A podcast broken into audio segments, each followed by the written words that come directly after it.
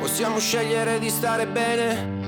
Possiamo scegliere di stare male. Ciao a tutte e ciao a tutti, questa è la 37esima puntata di Transizione Permanente. Qui con me oggi ci sono Matteo Vitale, Giovanni, Colin Turned Up e Enrico, tutto a poster che saluto. Ciao a tutti. Buonasera.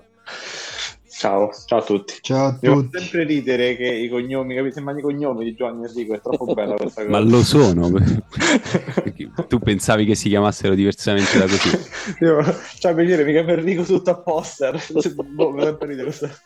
Ci sono persone che tengono la loro privacy perché non vogliono che il loro nome venga infangato dalla partecipazione a questo podcast, che è un podcast sulla Roma che tratta tutti gli argomenti, diciamo più o meno, che riguardano questa squadra in un'oretta scarsa, cerca di farlo almeno, e parte solitamente da la storia dei numeri di maglia, perché oggi è la puntata numero 37 e il numero 37 della Roma, voi lo sapete chi è, immagino di sì, Una leggenda di questo club. una leggenda del sorriso di questo club, è Mhm. Leonardo Spinazzola dal 2019-2020, unico direi titolare a vestire mai questa maglia perché gli altri sono Crescenzi, vai Giovanni dici che ci, che ci credevi in Crescenzi, poi fai un riferimento a non lo so Enzo Paolo Turchine, una di queste cose che fai te di solito, prego. No, non vuoi? Non c'è. si è disconnesso dalla sessione apposta. Comunque, sentito Crescenzi, è impazzito, comprensibile. l'in- l'indimenticabile portiere Riccardo Delfino, Andrea Giacomini, che non so chi sia onestamente, Massimiliano Marsili che torna periodicamente, e Raffaele De Martino. Tutti grandi nomi della primavera accorpati, perché il 37 non lo può scegliere nessuno eh, coscientemente al di fuori di Leonardo Spinazzola. Giovanni, sei tornato, volevi dire qualcosa su Crescenzi, forse? Purtroppo non sentivo più niente, sono uscito e sono rientrato. Crescenzi e Di Martino erano due miei grandi pupilli. Soprattutto Crescenzi che Senti, della rosa attuale chi sono i tuoi pupilli? non ne ho. Ah, ok, Famiglia. della primavera Cre- invece? Cre- Crescenzi e Di Martino, sì, ma di questa rosa Perché ti sei allontanato così nettamente dalla rosa della Roma, Giovanni, da- per passare dall'amare Crescenzi e Di Martino a nessuno della rosa attuale? Perché ti mette il male di vivere questa cosa. Ti mette il male di vivere e questo ci permette di parlare di Sassuolo Roma che si è svolta ieri sera nel momento in cui noi registriamo, che è giovedì e che ci ha lasciati a bocca asciutta, diciamo, quando in realtà pensavamo di mangiare anche dignitosamente, eh, quantomeno dal punto di vista quantitativo, non qualitativo, Eh, perché il Sassuolo è riuscito a riacchiappare la partita negli ultimi minuti con un gol di Pinamonti. Allora, parliamo di Pinamonti subito, così non c'entra un cazzo, però che ne pensate di questo giocatore? Io Posso, posso, a me piace, secondo me è un bel giocatore, anche perché l'ho visto, diciamo, al Frosinone. anche l'ho visto anche a Frosinone, è un ragazzo che secondo me ha tanto talento inespresso, è divertente che fino a ieri non avesse praticamente strusciato palla e poi tocca un pallone in tutta la partita e lo mette tra le mani di lui Patrizio. Quindi, A sbaglio eh, ci ha segnato tipo 7 gol in carriera. Quattro volte, quattro Ah, volte ecco. nonostante abbia solo 23 anni come ci ha tenuto a farci sapere eh, Giuseppe Pastore su Twitter. Ah, ecco, bene. E quando qualcosa va male alla Roma sì. solitamente tende a sottolinearlo perché non mi sembra una statistica così assurda che abbia già segnato quattro volte la Roma a soli 23 anni che comunque nel mondo del calcio non sei proprio un ragazzino comunque vabbè è successa questa cosa qua a me non piace cioè mi sembra un po' tipo Corvia sai di quelli che si portano il nome dalle giovanili ma poi in realtà Esatto, al sì, di fuori del fatto che assomiglia secondo me a David Duchovny eh, per il resto Identico. fornisce poco contributo al mondo del calcio Ma secondo considera me che lui parte avvantaggiato da una bella stecca, termine tecnico per definire grandi doti balistiche. Lui ha un gran bel tiro. Tutto il, tutto il resto, diciamo, il- mh, le altre cose ci si può lavorare. Secondo me è, è per questo che lui è sempre stato avvantaggiato, perché anche da qua- quando era insomma, molto piccolo ha sempre avuto questa caratteristica particolare. Eh, quindi niente, ma perché sta a fare di Pinamonti e ci ha fatto pure gol? Eh, io- Pensavo che dicessi una stecca tipo di un procuratore, cioè qualcosa del genere. No, Ma infatti, ma perché no. stiamo parlando di, di Pinamonti? Perché sostanzialmente ci ha tolto i due punti è l'unico discrimine tra il fatto che la Roma sia una squadra di successo, terza da sola in classifica in Serie A, a una squadra sull'orlo del baratro, eh, settima probabilmente dopo le partite di oggi. Eh, il fatto che basti un gol di Pinamonti all'80, non lo so, cinquesimo, quant'era, eh, a rendere la Roma una squadra di successo o meno, dice molto della stagione della Roma finora e della stagione di Serie A finora. Però è anche vero che è successo parecchio ieri sera, non sul campo di calcio, probabilmente più fuori quando Murigno ha cominciato con gli scalpi. Mentre dicevi questa cosa, mi è venuto in mente, no? Questo quando diciamo, ma perché non noi, perché noi che quantomeno abbiamo il televisore e un abbonamento di qualche tipo e vediamo le partite della Roma, però ogni tanto qualcuno dice, perché non gioca mai Shomurodov? Ecco, questo è, è perché non gioca mai Shomurodov. Diciamo, per, per esempio, no? ecco, queste cose qua, però scusatemi l'interruzione. Matteo, stai aprendo un vaso di Pandora perché la seconda domanda poi sarebbe perché gioca Belotti, quindi io eviterei di fare queste domande. eh, Ma così... scusa, su Belotti ho una giustificazione, su Shomurodov no, né, cioè, proprio in assoluto, quindi vabbè. Quanta amarezza veramente. E il problema di registrare qualsiasi cosa dopo una partita come quella di ieri, dopo prestazioni come quella di ieri. Da una parte Jacopo stava per introdurre la- lo scalpo di Garsdorp, immagino. Però ecco, diciamo che quella sparata ha dato brio alla serata che altrimenti probabilmente mi sarei mangiato il tavolo e tutta la mia famiglia perché senza divertirti neanche un po'. Invece così eh, c'è stato questo twist a livello di fan engagement notevole per una persona che comunque non si era divertita particolarmente, immagino, a guardare la partita, ma diciamolo, Matteo, ti diverti quando Karsdorp viene messo in mezzo perché non è forse il tuo calciatore preferito, no- non Allora, era il tuo mito come io- Crescenzi per Giovanni. diciamo, diciamo che io voglio bene tutti i giocatori della Roma di partenza, di base. Sono legato a tutti, cerco di difenderli il più possibile per, una cosa di affetto e di, di indole. Però ci sono giocatori che non fanno nulla per meritarsi niente, niente in questa squadra. Ecco, lui è uno di quei giocatori che non fa nulla, proprio niente, per meritarsi qualsiasi tipo di complimento, di empatia o di...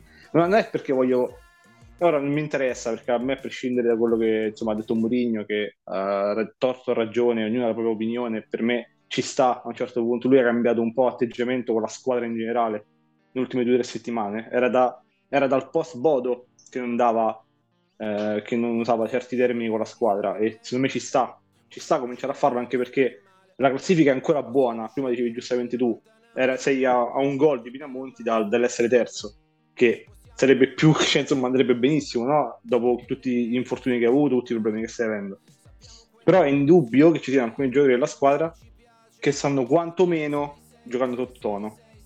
E, e questo è un grave problema, però, perché la Roma ha dovuto fare fronte a delle assenze pesanti che in teoria, in teoria avrebbero dovuto responsabilizzare i presenti. Invece questo c'è esattamente il contrario. Quindi a me che Mourinho prenda a male parole Karsdorp, onestamente non fa né caldo né freddo, perché l'ho letto, solita levata di scudi, è successo pure con i Bagnets, cioè quello si fa, ti fa perdere un derby praticamente da solo perché gli, gli si è spento il cervello al centro dell'area. E io se ho letto giustificazioni è l'errore capita, l'errore capita, l'errore capita è se sai... Cioè, eh, io veramente impazzisco, impazzisco, perché qui si perdona sempre tutto e a perdonare sempre tutto siamo arrivati in una, in una dimensione veramente da multiverso in cui i giocatori fanno quello che vogliono, sempre, e ne escono sempre vincitori. Quindi che a me l'allenatore li prenda un po' per il collo, francamente, non, non dispiace affatto. Però ecco per dire che Karsdorp il suo rendimento è molto molto negativo quest'anno. Non è l'unico, non è l'unico, però lui se ne sta approfittando. Infatti, Questo qui, al- scusate, eh. allarghiamo un po' l'angolo di osservazione, non solo eh, relativamente a Sassuolo Roma e non solo relativamente a Karsdorp, perché già prima di Sassuolo Roma eh, Mourinho aveva parlato di un'involuzione in molti giocatori. Ieri ha, addirittura additato il traditore, che mi sembra una cosa che è lo step successivo, diciamo, ne- nella classica escalation murignana. Quindi, eh, innanzitutto, guardando al futuro, non so onestamente cosa aspettarmi, perché siamo davanti a una pausa piuttosto lunga, nella quale in teoria dovevi rimettere a posto, rimettere insieme i, i famigerati cocci e cercare di ricostruire a partire da gennaio, quando qualcosa cambierà, si, si dice, si suppone. Um, e quindi un discorso è quello che possiamo fare relativamente al futuro, relativamente al passato recente.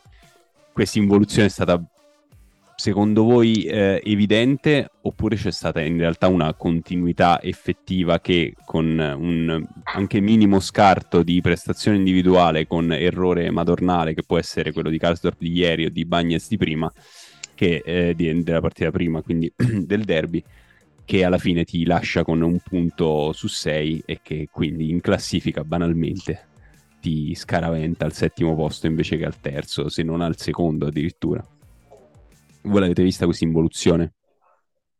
Rispetto a quando?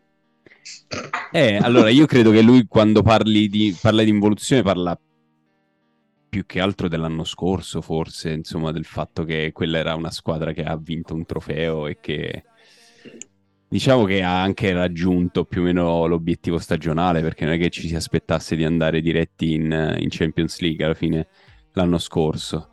E credo che il riferimento sia quello. Poi è vero che eh, in questa stagione abbastanza pazza, come abbiamo detto, siamo stati più volte a livello di classifica nelle posizioni che sono in realtà l'ambizione per fine anno e quindi forse l'involuzione può essere anche un riferimento al passato recente. Secondo me tu Enrico l'involuzione non la vedi né rispetto a due giorni fa né rispetto a un anno fa. Oh, io credo ne parlassimo, ne parlassimo inizio anno mi aspettavo qualcosina in più, cioè nel senso che siamo sotto le aspettative minime che mi ero, che mi ero prefissato per questa stagione. E mi pare anche evidente che ehm, alcuni elementi della rosa abbiano, stiano vivendo insomma, un periodo di involuzione rispetto a quello che hanno fatto lo scorso anno o in parti dello scorso anno, vedi, vedi Abram ad esempio, che è quello, quello più evidente. Però poi tutto sommato io non, non mi sembra di vedere un prodotto tanto diverso rispetto a quello dell'altro anno. L'altro anno magari avevi qualcosina in più su alcuni giocatori, anche Zaleschi rendeva meglio, c'era Mkhitaryan che ti faceva un determinato lavoro, sostituito da Matic, sono due giocatori completamente diversi, però più o meno mi sembra mi sembra sempre la stessa cosa, ecco. Secondo me no, bisogna dire fare un discorso un po' più generale. Intanto che noi magari dell'anno scorso andiamo a ricordarci i momenti migliori quando in realtà ci sono stati lunghi periodi di, di, di bruttezza, secondo me paragonabile a, a quella di questo periodo. E, um, un'altra cosa che volevo aggiungere su quello che diceva Jacopo, che Mourinho ha fatto i nomi in conferenza stampa, in realtà ne ha fatti due perché oltre a quello che poi si riferiva a Carsorf, l'hanno capito tutti dopo 5 minuti, ha nominato anche Ebram dicendo che gli ha domandato davanti a tutti perché stasera hai giocato bene e invece negli ultimi mesi avevi un atteggiamento completamente diverso. Tra l'altro la notizia di adesso che non è stato messo da Southgate nella lista dei mondiali, strano, ha giocato così bene ultimamente. e, ehm, e quello che fa impressione della Roma secondo me in questo momento è che noi, se qualcuno ci, ha, ci ascoltava anche l'anno scorso, lo sa, noi non sapevamo dove mettere le mani per, per provare un po' a sistemare questa squadra che aveva grossi difetti strutturali. In realtà il mercato alla fine è stato per certi versi molto oltre le mie aspettative, almeno dal punto di vista dei nomi. Qualcosa non è stato toccato come la difesa, cosa che purtroppo io mi sarei aspettato, però diciamo che insomma non è che mi lamento se poi sono arrivati buonissimi giocatori negli altri ruoli. Il problema è che in questo momento la Roma sta giocando senza il mercato estivo e senza i giocatori che erano titolari a centrocampo l'anno scorso. Perché alla fine ti mancano Sergio Oliveira, Mkhitaryan, non entra Veretù quando poteva entrare Veretù, per quanto ormai non lo reggevo più, anche se incredibilmente è andato ai mondiali lui sì, non si sa perché. e, ehm, e, e, quindi in questo, se ci mettete, come diceva Enrico, che Zaleschi sembra il cugino scemo di quello dell'anno scorso ed è fuori forma, e il Sharawi sta più tempo in infermeria che dentro, eh, Tammy Abban sembra lo zio scemo, in questo, in questo momento la Roma è abbastanza peggio secondo me di quella che l'anno scorso da marzo in poi ebbe un buon periodo. Ma infatti per me tutto considerato bisogna tenersi strettissima la classifica che si ha attualmente, oggettivamente parlando, dico, eh, poi al netto de- delle opinioni personali, con tutto questo considerato, eh, la Roma sta facendo su me, mh, mm, cioè, anzi, anzi, con tutto che si è mangiato un sacco di gol, eh, cosa di cui abbiamo parlato spesso, no? che comunque ha raccolto meno di quanto prodotto, con tutto che con t- tutti questi difetti, tutti questi infortuni, tutto quanto, la Roma è comunque lì. Cioè, la Roma potenzialmente è settima, è vero, è vero, ma quanti punti al secondo posto? Parliamo comunque di una, di una, una gara e mezzo di distanza. Sì, Quindi, intanto dobbiamo vincere domenica. Sono d'accordo, poi, sono d'accordo. Se poi domenica però... non vinci col Torino, cominciamo a scappare. No, io sono d'accordo, sono d'accordo, sono d'accordo. Però è vero che se vinci e una davanti a te non vince, sei quarto. In quel caso, però, non è che, che stagione meravigliosa, no. Bisogna, come diceva Mourinho, sopravvivere a questa fase drammatica perché ragazzi noi guardiamo la formazione oggettivamente. Noi guardiamo la formazione che ha iniziato la partita. Cioè voi vi aspettavate una che tipo di che, che partita aspettavate ieri? Vedendo che attacco c'erano però no, no, è non chiaro, è l'unica chiaro, squadra no, che, che, ha subito no, tsunami carità, di formazione capito? Per carità però questa squadra che ha fatto un mercato concentrato in 3-4 diciamo tre nomi che erano chiave per questa squadra, non li ha mai avuti. In più, per far entrare questi, hai tolto i giocatori che avevi l'anno scorso e non hai neanche quelli. Quindi ieri avevi titolare Volpato, Shomurodov, perché in panchina c'è cioè, Ebram che in questo momento io, io cioè, la panchina di ieri non mi ha stupito la panchina di Ebram, il che dice tanto, no?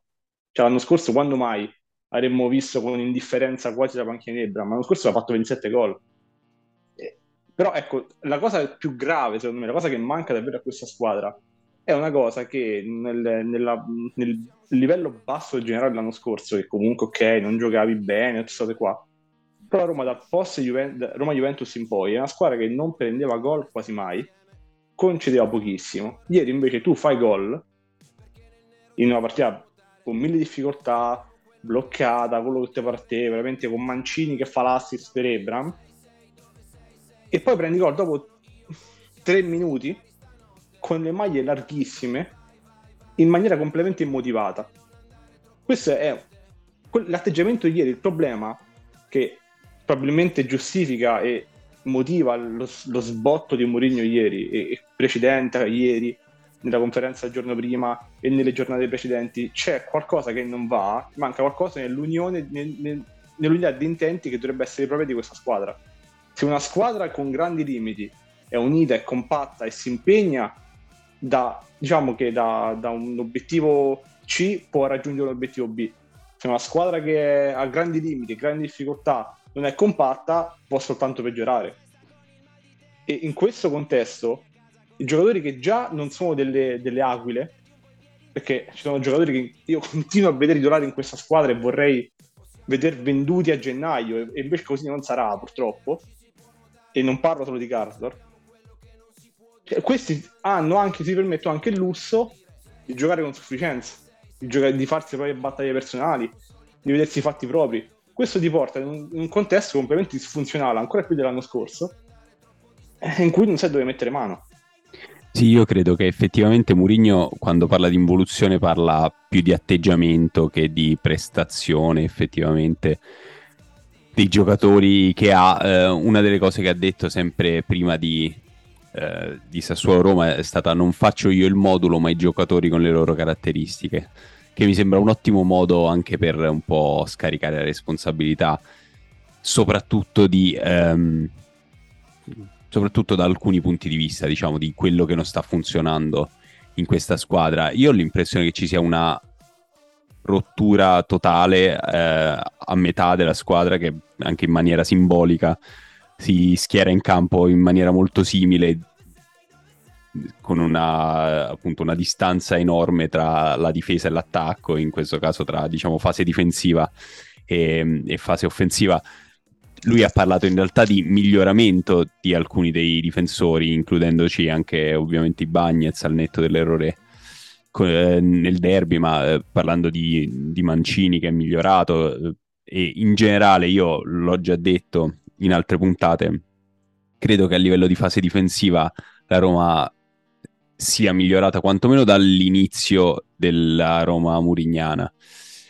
Eh, dal punto di vista della fase offensiva, invece, c'è forse stato addirittura un peggioramento, nonostante la grande produzione di cui si parlava molto a inizio campionato, insomma, ne- nelle prime settimane con il dato degli expected goals, eh, al di fuori di quello, un po' venuto a mancare di bala con l'assenza di Pellegrini, insomma, possiamo metterci un po' tutto quello che vogliamo, però eh, da quel punto di vista lui probabilmente accolla ai giocatori eh, la responsabilità del, di, insomma, di quello che non stiamo vedendo quando forse si dovrebbe prendere in parte anche la responsabilità del fatto che l'impostazione di gioco di questa squadra sembra, come spesso diciamo, molto legata all'iniziativa del singolo quando, quando ha la palla, eh, la squadra rimane statica sul campo, non ci sono movimenti senza palla, che è una cosa che facilmente un allenatore può accollare ai giocatori, però bisogna anche capire un po' come, allena- come viene allenata quella, quella fase lì.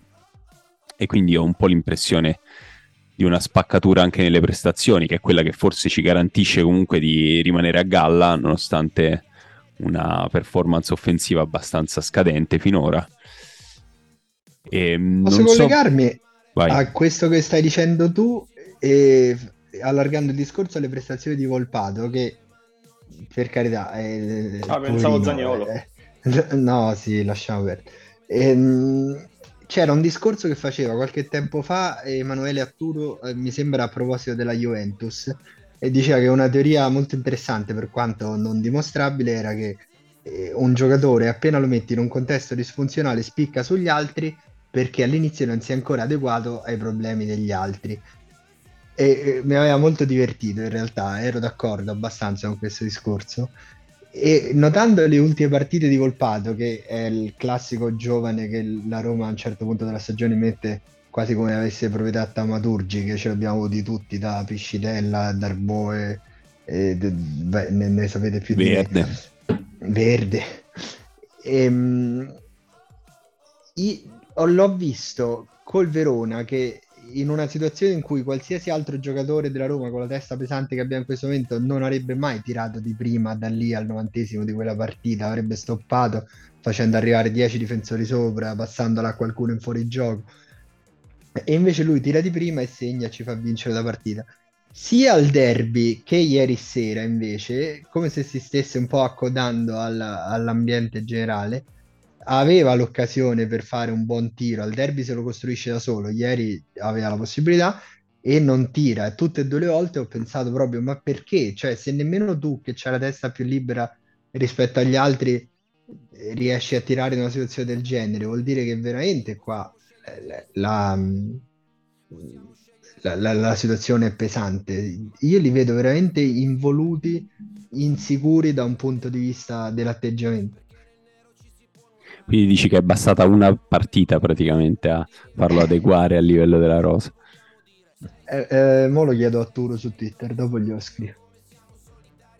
Quindi dico, tu c'hai un po' di hype per Volpato, eh, almeno un minimo sì, di hype per sì, i giovani lo dobbiamo mantenere, sì, se no... Sì, eh. sì, tantissimo hype per Volpato, tra l'altro a me non frega assolutamente niente che abbia giocato male col Sassuolo, secondo me... Ah, ha giocato male col Sassuolo? Beh sì, sì, ma cioè, è impossibile giocare bene in questa squadra. Eh, Ma tu la teoria questo... del contesto disfunzionale l'appoggi? Io appoggio la teoria del contesto, cioè se tu metti il Volpato eh, gli ultimi 10-15 minuti eh, in cui la tua squadra si è abbassata e gli dai 41 contro 1 da giocare in tre quarti, secondo me ti fa qualcosa. Se tu Volpato lo tiri dentro e pretendi che dalla tua, dalla, dalla tua tre quarti lui faccia risalire il pallone, è più difficile che ti, ti tiri fuori qualcosa di interessante, no? Secondo me dipende in buona parte può dipendere da questo, cioè de- dalle condizioni che tu crei intorno a un determinato giocatore e quanto riesci a valorizzarlo. Poi tutti gli aspetti di effettivamente ieri c'è un tiro di sinistro semplice di, di, prima da fare, la stoppa col destro, una cosa abbastanza fuori di testo, la stoppa col sinistro, non mi ricordo il lato, vabbè, poco importa. E, ehm, ed è strano che non, che non l'abbia preso, però ecco, mh, in assoluto non lo so, veramente non saprei cosa dire. Eh, all'ultima mezz'ora del derby è stata un, uno spettacolo sceno, cioè quello che va dal, 60, dal 70esimo, 65esimo fino al centesimo minuto. Sembrava una partita di rugby, la continua ricerca di una palla lunga per cercare una spizzata. Sì, è quello che in, in NFL si chiama Hail Mary, cioè, insomma, eh, la, la, tiri in avanti e preghi Dio sostanzialmente. Iniziati a prendere troppo presto, tra l'altro, questi, questi, sì, sì, sì, assolutamente. passaggi lunghi. La cosa più brutta è stata che eh, lì vedevi proprio che non c'era nessuno che si voleva prendere la responsabilità anche solo di fare quel lancio e alla fine eh, li faceva Rui Patrizio, che voglio dire, ci sarà qualcuno che ha un piede, un piede un minimo più educato del suo, per quanto sempre un lancio lungo in un'area densa di, di giocatori era. Però sì, lì è stato proprio un segnale molto brutto. Eh, non so se Volpato è... Vai, vai scusami. No, per, per, chiudere, le transizioni che la Roma porta sono sempre 2 contro 5, 2 contro 6, c'è sempre due punte. Zagnolo e Shomuro, Zagnolo e Abram che arrivano, eh, arrivano ad attaccare la difesa schierata, questo, ma questo credo da, da, da Roma-Napoli in poi che, che, io ho memoria, insomma, sia con la Lazio che con il Sassuolo, sicuramente una roba una roba imbarazzante, insomma anche il, l'accompagnamento offensivo che arriva derivante da una transizione che è uno dei pochi modi con cui la Roma cerca di fare qualcosa in campo. L'unica azione di calcio che io ricordi fatta bene, molto bene, quella del gol di, di Abram perché c'è Karsdorp, non mi ricordo l'esterno destro chi era in quel momento. Era Karsdorp sì, che scarica Karsdorp, però su Matic, Matic e poi si infila dietro Mancini che crossa, quella è un'azione di calcio fatta bene e, e, quindi in quel momento sembrava che la Roma potesse eh, rientrare nell'habitat naturale, cioè di non far accadere niente, di niente, ma nonostante questo vincere la partita, o comunque tirar fuori dei punti, che è una cosa che riesce a fare sempre in maniera dignitosa questa squadra. Onestamente il gol è proprio un gol del cazzo, cioè, ed è una ripetizione di, di, gol assurdi presi da, anche lì da Roma-Napoli in poi, Smalling che si gira dall'altra parte con Osimeni, Bagnez che va a inficcarsi nell'unico corridoio in cui la Lazio sta aspettando di, di recuperare palla. E, ieri Garsdorp, ma anche Mancini, fanno una roba che non esiste. Cioè, il, credo in 5 minuti abbia fatto tre volte lo stesso movimento all'esterno del Sassuolo. una volta prima, una volta il gol e una volta ancora dopo, la terza volta Mancini preventivamente va a chiudere le spalle di Garsdorp però è un gol che non, questa squadra generalmente non prende in questa fase di partita, in questo momento, cioè quella è la cosa che spicca un pochettino di più. Una volta sbloccata la partita, non si sa bene come, non si sa bene perché, contro questo livello di avversari, generalmente la partita tende a morire in qualche rissa a bordo campo, qualche pallone buttato eh, in aria dagli avversari. È difficile che riesca a farti ricavare un, uh, un due contro tre che era, c'erano Pinamonti, il, i Bagnets e Mancini a chiudere contro, e con, con Lorentier e non mi dica Smalling in mezzo. Eh. Sì.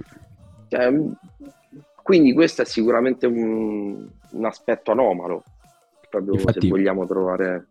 Per quello Murigno poi ti fa lo scalpo, insomma, se sei la persona che ha generato quella situazione lì, perché poi, cioè, è vero che si muove in ritardo Smalling, è vero che Mancini non ce la fa, ma che Mancini non ce la faccia in velocità su Lorentier non mi stupisce, cioè nel senso non, non, mi sembra prima, troppo yeah. un errore di lettura. Sì, sì in parte sì, prima. ma è anche vero che come dicevi tu, tendenzialmente non, non te l'aspetti che in, con quel passaggetto così un po' buttato in avanti eh, il Sassuolo riesca a passare dal lato di Karsdorp.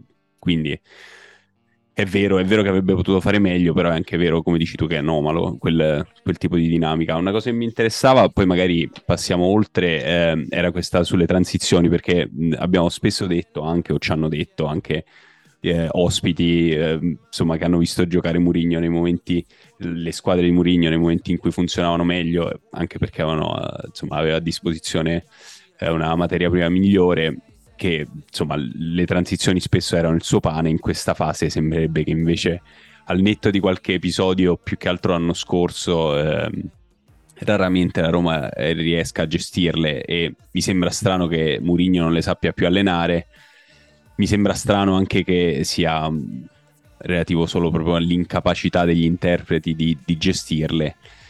Eh, una cosa che mi sembra assurda appunto è che eh, quella cosa lì non la sappiamo fare tendenzialmente e mi sembra invece che ultimamente stiamo funzionando un po' meglio nei momenti in cui alziamo un po' la pressione, cosa che abbiamo visto raramente l'anno scorso e che secondo me proprio nelle ultime partite si comincia a vedere con un po' più di continuità, magari era più evidente soprattutto quando giocava Camarà che eh, riusciva anche a recuperare dei palloni in porzioni alte del campo, però anche eh, insomma in tutte le ultime almeno 3-4 partite mi è sembrato che gli unici momenti in cui poi potevamo riuscire a costruire qualcosa sono quelli in cui partiamo già eh, da una posizione avanzata di campo, a differenza della classica situazione in cui ci poniamo con un blocco medio-basso e cerchiamo di ribaltare il campo rapidamente.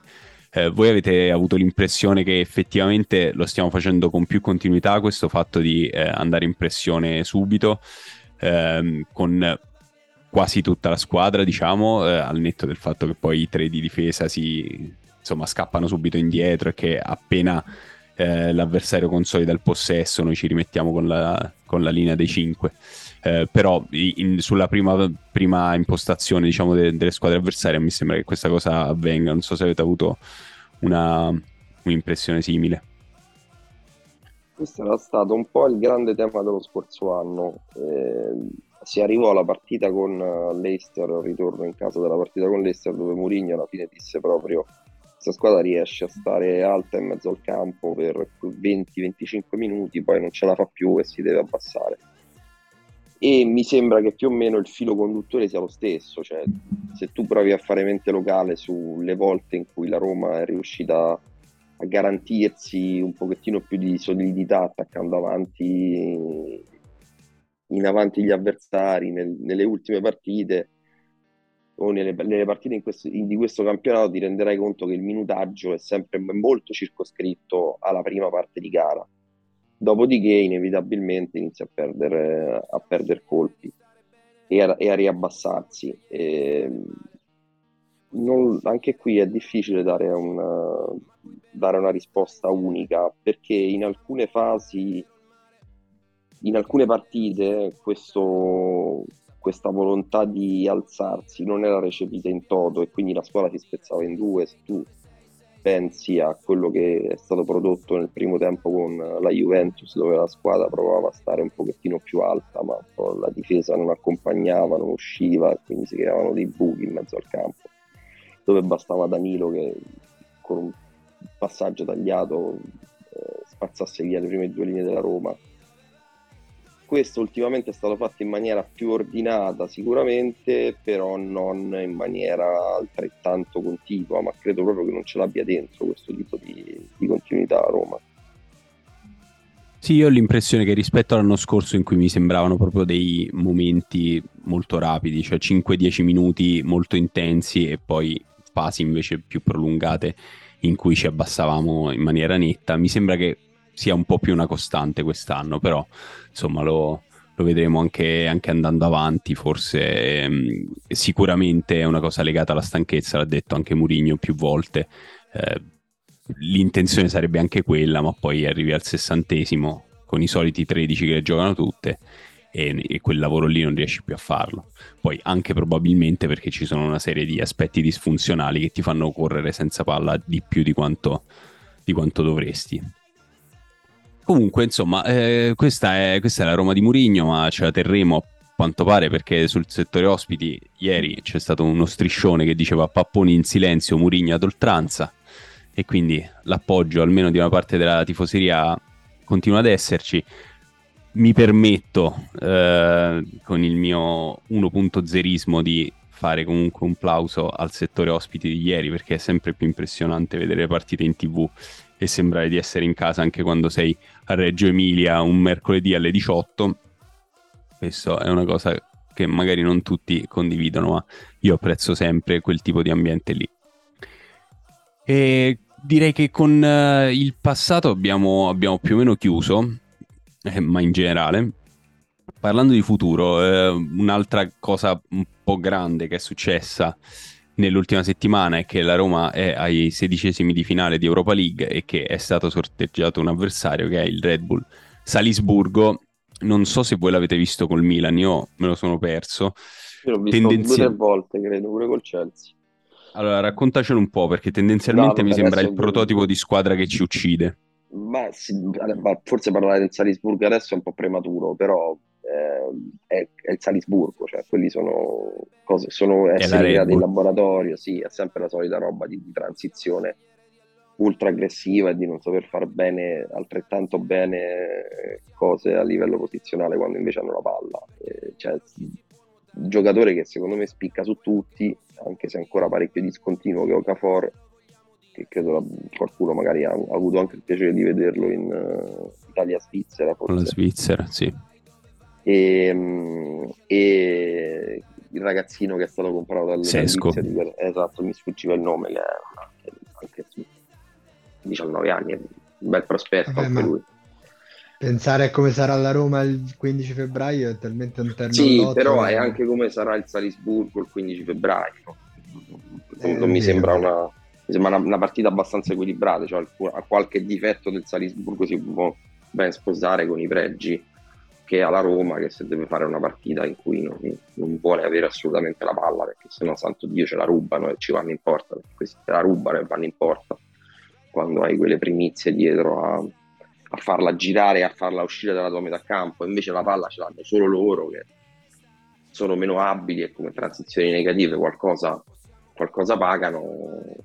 Sicuramente una partita che si può incastrare bene tra i difetti delle due squadre, ecco, per farla diventare un po' più equilibrata. Speriamo che, non potevano- si siano visti, che non si siano visti il derby, se no quello fa la tattica di Sarri. Cioè, palla a voi. Non credo proprio. Poteva andare peggio comunque, siete d'accordo? Erano tutti i sorteggi, secondo me. Non c'era proprio quella la, la partita impossibile. non Barcellona sì, dai. Ma non è impossibile. Questo Barcellona oggi. Cioè, prima Poi- Liga questo Barcellona comunque. Sì, ma in Europa Xavi c'ha i numeri di... Non lo so perché. Non, ah, mi sembra che abbia vinto due partite in Champions League da quando è arrivato, o una addirittura. In Europa ha numeri diversi, è un po' similitudini e differenze tra il compagno Xavi e Antonio Conte. Che, che in campionato spinge tantissimo e, e in Coppa fatica. Però beh, beh, Barcellona-Manchester me la recupero volentieri però. Quindi sono contento anche per quello che si siamo beccati, così una delle due si fa fuori. Eh sì, il Barcellona sicuramente era eh, una delle soluzioni peggiori. Non so se l'unica, onestamente. Io ho sentito eh, Simone Conte, se non sbaglio, alla riserva, visto che abbiamo parlato di Arturo prima, eh, dire che è la seconda peggiore, insomma, l'unica peggiore del Salisburgo era il Barcellona. Non saprei, sarebbe stato romantico un incontro con C'era- quello che resta di Monci. C'era? L'Ajax, C'era l'Ajax, il Ajax. Siviglia, lo Shakhtar, lo Sporting Lisbona e Leverkusen. e il Leverkusen. Beh, lo Sporting anche, visto un paio Mm. di volte solo, eh, pure quella è una bella squadraccia da, da incontrare. eh. Quindi sì, tutto sommato Sporting, Salisburgo, l'Ajax non l'ho vista quest'anno. Sporting, Salisburgo erano quelle sotto il Barcellona sicuramente eh, le più, le più toste perché poi del Siviglia non si ha molta memoria, però io non ce l'ho visto, ha cambiato a, a ripeto San Paoli e non so in che processo siano, del, sono in costante decomposizione, si sono ripresi. Il Siviglia sarebbe stato divertente solo per la partita allo stadio in cui avrebbero fatto un casino tremendo contro Ramon. Poi, dopo aver formulato questo pensiero la mattina del sorteggio, mi sono ricordato quel Roma Juve che tornarono Capello, e Zebinà, che con un nostro amico allo stadio eravamo infogliatissimi, siamo arrivati sette ore prima e abbiamo perso malissimo, quindi forse meglio che ce lo siamo risparmiato. Va bene, vedremo, vedremo come andrà. Intanto, prima della tanto agognata pausa, c'è ancora Roma-Torino. eh, non stiamo a dilungarci più di tanto. A quanto pare potrebbe giocare di Bala, o quantomeno essere disponibile di Bala, che dovrebbe tornare in gruppo eh, ad allenarsi. Scaloni. Questa cosa mi ammazza. Adesso faccio un rant come Matteo che mi sa che ci ha salutato perché va all'intervista. Al- Noi siamo da un mese senza l'unico giocatore di calcio che abbiamo. Mo chissà come sta. Tra l'altro, dobbiamo metterlo per forza perché Scaloni ha detto che se uno non può giocare la prima partita non lo porta. Quindi noi mettiamo Dybala che non si sa come stia.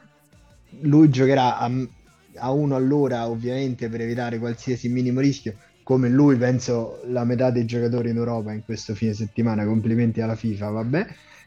E quindi da un lato ci serve tantissimo, e dall'altro io non lo metterei comunque perché tanto un Dybala in queste condizioni che ti può dare per quanto la nostra situazione è molto deficitaria al momento. Ma lui giustamente me... eh, scusa, lui giustamente starà, penserà a non farsi male e a far vedere che può deambulare giusto perché così quel laziale di Scaloni lo convoca. Secondo me è più il contrario, perché quel laziale di Scaloni ha detto ho chiesto ai club di non far giocare chi non è al 100%, ma è difficile. Quindi mi sembra più probabile che la Roma speri, non ovviamente in una ricaduta seria, ma magari in quel minimo acciacchetto che gli fa dire no, meglio, meglio non portarlo. No, non, non credo, però insomma, se, se lui accetta di, di, di, giocare una partita di questo tipo a due settimane dal mondiale è perché sta bene, credo. E... Faccio notare che l'ultima volta si è rotto tirando un rigore. E quella è una questione proprio di Costituzione, forse.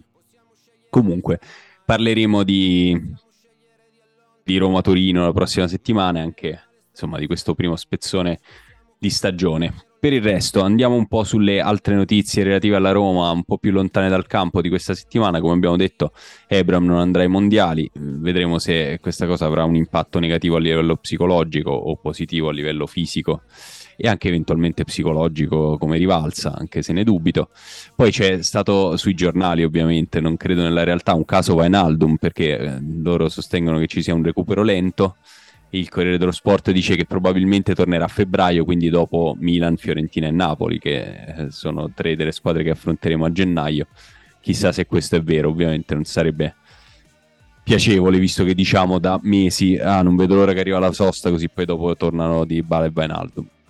Eh, per quanto riguarda lo stadio della Roma, Gualtieri ha parlato, ha detto che il 2023 sarà un grande anno anche grazie allo stadio di Pietralata, per quanto in realtà poi dicono che i lavori della conferenza dei servizi, per quanto stiano proseguendo, comunque potrebbero essere più lunghi rispetto ai 90 giorni previsti per una serie di criticità da risolvere che stanno uscendo, non gravi dicono, ma comunque da risolvere. Per esempio, la CEA ha scoperto che proprio nell'area dove dovrebbe sorgere lo stadio c'è un collettore idraulico e il suo spostamento deve rientrare nel progetto. Mi, mi piace che scoprono così che c'è un collettore idraulico, forse si erano dimenticati di tenerlo in considerazione, però eh, vedremo, insomma, lo sposteranno anche perché nel frattempo noi giochiamo nell'Olimpico che eh, a quanto pare è un campo ingiocabile e riporto le parole di un super agronomo chiamato per rattopparlo. Questo super agronomo penso sia Valeriano Bernardini, che credo che abbiamo anche già citato, che diceva prima del derby posso assicurare Murigno e Sarri il terreno per il derby sarà perfetto. In realtà questa è una cosa abbastanza interessante sul fatto che il, la Lazio abbia completamente rinunciato a giocare. Mi chiedo veramente quanto ci sia del fatto che forse giochiamo semplicemente su un campo di palloni in cui è impossibile fare un certo tipo di gioco e quindi al di fuori delle considerazioni tattiche che possa aver fatto Sarri all'affrontare una squadra di Murigno, chissà se, insomma, se l'Olimpico stia effettivamente influenzando anche un po' le scelte a livello più tattico dei, degli allenatori che ci giocano. Notizia ora invece per eh, per noi sostanzialmente, quei tifosi eh, commercialisti che tengono più al, alla riduzione cost- dei costi annui rispetto ai tre punti, cambia ragione sociale. Ora è AS Roma SRL e l'aumento di capitale in parallelo sale a 520 milioni. Questo è un, cambio abbastanza storico, cioè io da quando sono nato la Roma era SPA, fu il presidente Evangelisti nel 1967 a convertire la Roma da semplice associazione sportiva a società per azioni in una profonda opera di risanamento finanziario, esattamente quello che stanno facendo i Fritkin da quando hanno acquistato la società. Eh, Questi hanno messo 700 milioni, adesso estinguono il bond per rifinanziarne un altro.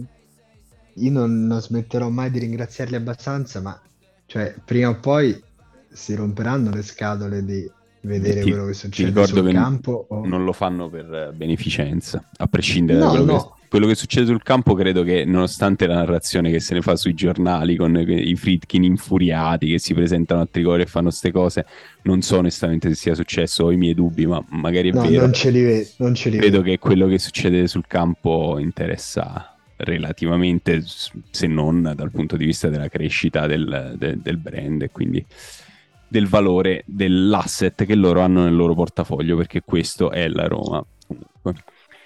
Poi, altre notizie, il governo al calcio, spalmate i debiti, allora non fate mercato. Questa è stata una notizia abbastanza interessante, dichiarazioni di Andrea Bodi, che è il nuovo ministro dello sport, eh, interessanti in questo, in questo senso. Eh, Repubblica Lazio.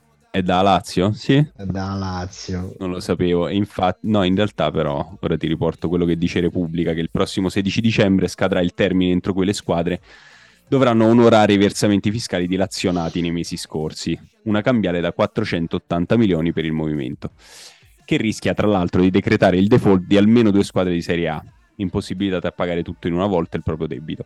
Per questo Claudio Lotito sta lavorando a una dilazione insieme al presidente della Serie A, Lorenzo Casini, e ha ottenuto l'appoggio di uno dei suoi nemici giurati, il ministro dello sport Andrea Bodi. Quindi, nonostante tu mi dici che è della Lazio, comunque non è amico di Lotito. Potrei chiedere al senatore Lotito se forse qualche disegno di legge. Chissà, a Bodi intanto ha detto eh, sì sì, spalmate pure, però ehm, ha posto una condizione che chiunque aderisca si impegni a chiudere il mercato invernale con un saldo almeno a zero se non positivo. Quindi vedremo, vedremo se effettivamente succederà questa cosa qui. Tornando un po' più vicini al campo ehm, e ai giovani, abbiamo parlato di Volpato prima, si dice di un suo no al mondiale perché punta a un futuro con l'Italia, eh, insomma sembra che abbia rifiutato di giocare in Qatar per l'Australia, eh, è ovviamente una fase molto delicata per lui, deve puntare alla sua crescita più che a una scelta un po' più estemporanea che poteva essere quella di andare al mondiale così da 19enne. Beh, devo dire ora? da come l'avevo letta questa cosa sembrava che lui un po' se la tirasse. Beh, in realtà ho letto che ha fatto già due nazionali giovanili italiane, quindi non è che dici campata totalmente, anzi magari qualcuno dall'Under 21 o, o addirittura dallo staff di Mancini gli ha detto che lo stanno tenendo d'occhio. Beh, tendenzialmente uno comunque, se ha un minimo di prospettiva, non sceglie l'Australia rispetto all'Italia, quando è già così radicato, diciamo, eh, anche proprio dal punto di vista familiare in, in Italia, effettivamente. Loro a- avevano questa carta in mano che giustamente si sono giocati perché lo potevano portare a un mondiale a 19 anni che l'Italia non poteva offrirgli nemmeno lontanamente, quindi ci Posso sta che ci abbiano come, provato. come poi sia completamente soggettivo, perché invece Zaleschi è nato in Italia, ma per il legame che aveva col padre aveva sempre detto che avrebbe giocato per la Polonia. Volpato che è stato in Australia fino a 16 anni, mi sembra, invece si sente più italiano. Molto bello il- l'accento di Volpato quando parla Sì, è italiano. vero. Sembra vagamente romano, ma ogni tanto cade con la Sembra cadenza Benson. Parla australiana. come, parla come Richard Benson.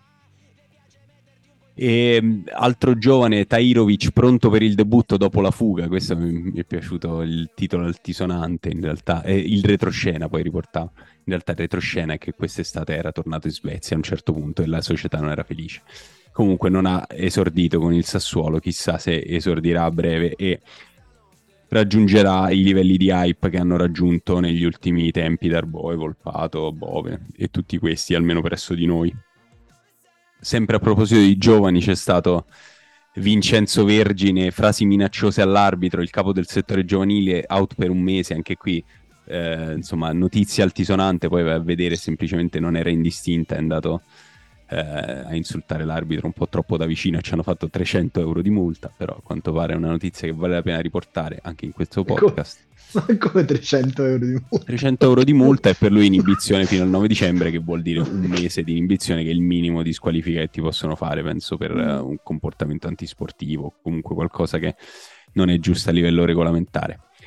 E, svelato il murale dedicato ad Ennio Morricone, di nuovo insomma sovvenzionato da Roma Cares, almeno in parte, realizzato dall'artista Luca Maleonte a Tormarancia, anche questo eh, mi è piaciuto, o meglio mi ha ucciso il fatto che il design è stato scelto dai possessori di fan token sull'app Socios. Questa cosa va sempre un po' male. Abbiamo parlato anche di Dybala, che è nuovo brand ambassador del gioco di calcio Web3 Monkey League, quindi andate a giocare a Monkey League così Di Bala è contento. E chiuderei, diciamo, queste notizie poco utili con la meno utile di tutti, che è questa, Instagram. Batistuta è lo scherzo di Balbo, buttammo un rospo in tutte le stanze di Trigoria vi consiglio di andarvi a guardare questo video su Instagram, sul, sull'account di Batistuta, in cui racconta che una volta a Trigoria trovarono un rospo e lo buttarono nelle, nelle stanze dei loro compagni. Vi consiglio di andarlo a vedere più che altro perché Batistuta si sta lentamente trasformando in Daniele Silvestri, c'è una somiglianza sempre più. Ma non è vero. Vattelo a vedere, sono identici, stessa persona. L'ho visto. Allora, molto velocemente parliamo anche di calciomercato perché non dorme mai. Poi un giorno, un giorno durante questa sosta dei mondiali di due mesi dovremo fare un approfondimento sull'anno dello scudetto in cui affrontiamo il ruolo di Balbo l'anno dello scudetto, alla, alla luce di questa ed altre facezie che sono emerse negli anni. Ma assolutamente sì, ci sono sempre per contenuto inutile contenuto inutile come quello relativo al calciomercato, perché figurati se a novembre stiamo veramente trattando Lukic, chi lo sa, però a quanto pare c'è un derby con la Lazio per Lukic. Uh, l'unica cosa che in realtà è vagamente una notizia è Solbakken che annuncia l'addio, ha detto la mia avventura sta per finire, non è ancora deciso nulla, dipende da me, vedi, quindi eh, nonostante due giorni prima c'era stato un articolo, eh, non mi ricordo più di quale giornale, che diceva Solbakken è fatta chissà se arriverà veramente, se non arriva molti cuori verranno infranti. Dalla Spagna dicono che siamo interessati a Jiménez dell'Atletico Madrid, costa 35-40 milioni, mi sembra molto poco probabile che noi spendiamo quella cifra su di lui, anche la Juventus, ancora meno probabile che venga da noi. L'esclusione da, dalle coppe però de, dell'Atletico a quanto pare li potrebbe costringere a cedere alcuni dei pezzi pregiati. Vedremo se questo succederà in quanto alle cessioni invece dalla Russia dicono che Bologna e Torino sono interessate a Shomurodov per gennaio e questa è una di quelle notizie ricorrenti eh, da giorno della marmotta. Concludiamo questa puntata con un chi l'ha detto, ho trovato una dichiarazione che sicuramente vi farà piacere, è precedente al derby, e c'è questa persona che ha detto sarà decisivo un difensore. Scommetto sui Bagnets, ma occhio anche a Zaleschi. Oddio, chi l'ha detto? L'ha detto Zibi Boniek. Grande Zibi, non mi prende una manco per sbaglio. Beh, in questo Beh, caso eh, tecnicamente, tecnicamente ci ha preso. Cioè, effettivamente ci ha preso. Lui in realtà faceva riferimento a un gol di testa da piazzato che era molto più credibile come, come ipotesi, ma in realtà è andata diversamente, come ben sappiamo. Altra dichiarazione un po' sconclusionata, se posso, è Roma sullo stesso livello del Milan. Questa non so chi possa averlo detto. Dai. L'ha detto quello che immagino si pronunci Freund, ovvero il direttore sportivo del Red Bull Salisburgo. Ah, vabbè, uno che ah, non è vero, non la Serie A, certo, giusto, giusto. Beh, spero che l'abbia guardata almeno per analizzare il Milan. Eh, però sì, sì, diciamo che forse sì, hanno fatto solo una similitudine per questioni di prossimità. Ma anche Com- perché il direttore, del Sal- il direttore sportivo del Salisburgo dovrebbe guardare la Serie A, peraltro. Perché non? non il minimo... Perché magari trova che Shomurodov può essere un'ottima soluzione. Oh, se, se quelli, è vero che lo Stoccarda l'ha valutato. Mica sono, mica sono dei gonzi, quella è la Red Bull. Beh, Chic se lo sono preso, effettivamente ha fatto poi una fine diversa, però chissà. Allora, concludiamo questa puntata con un ultimo chi l'ha detto, che è questo. Pentito del trasferimento al Napoli, sarei dovuto andare alla Roma.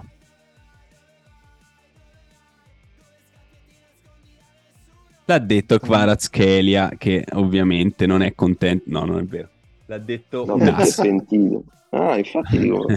no, figurati. Ah, un as quando andò al Napoli. Quando andò al Napoli, lui in realtà lo voleva la Roma perché lo voleva per il dopo Salah.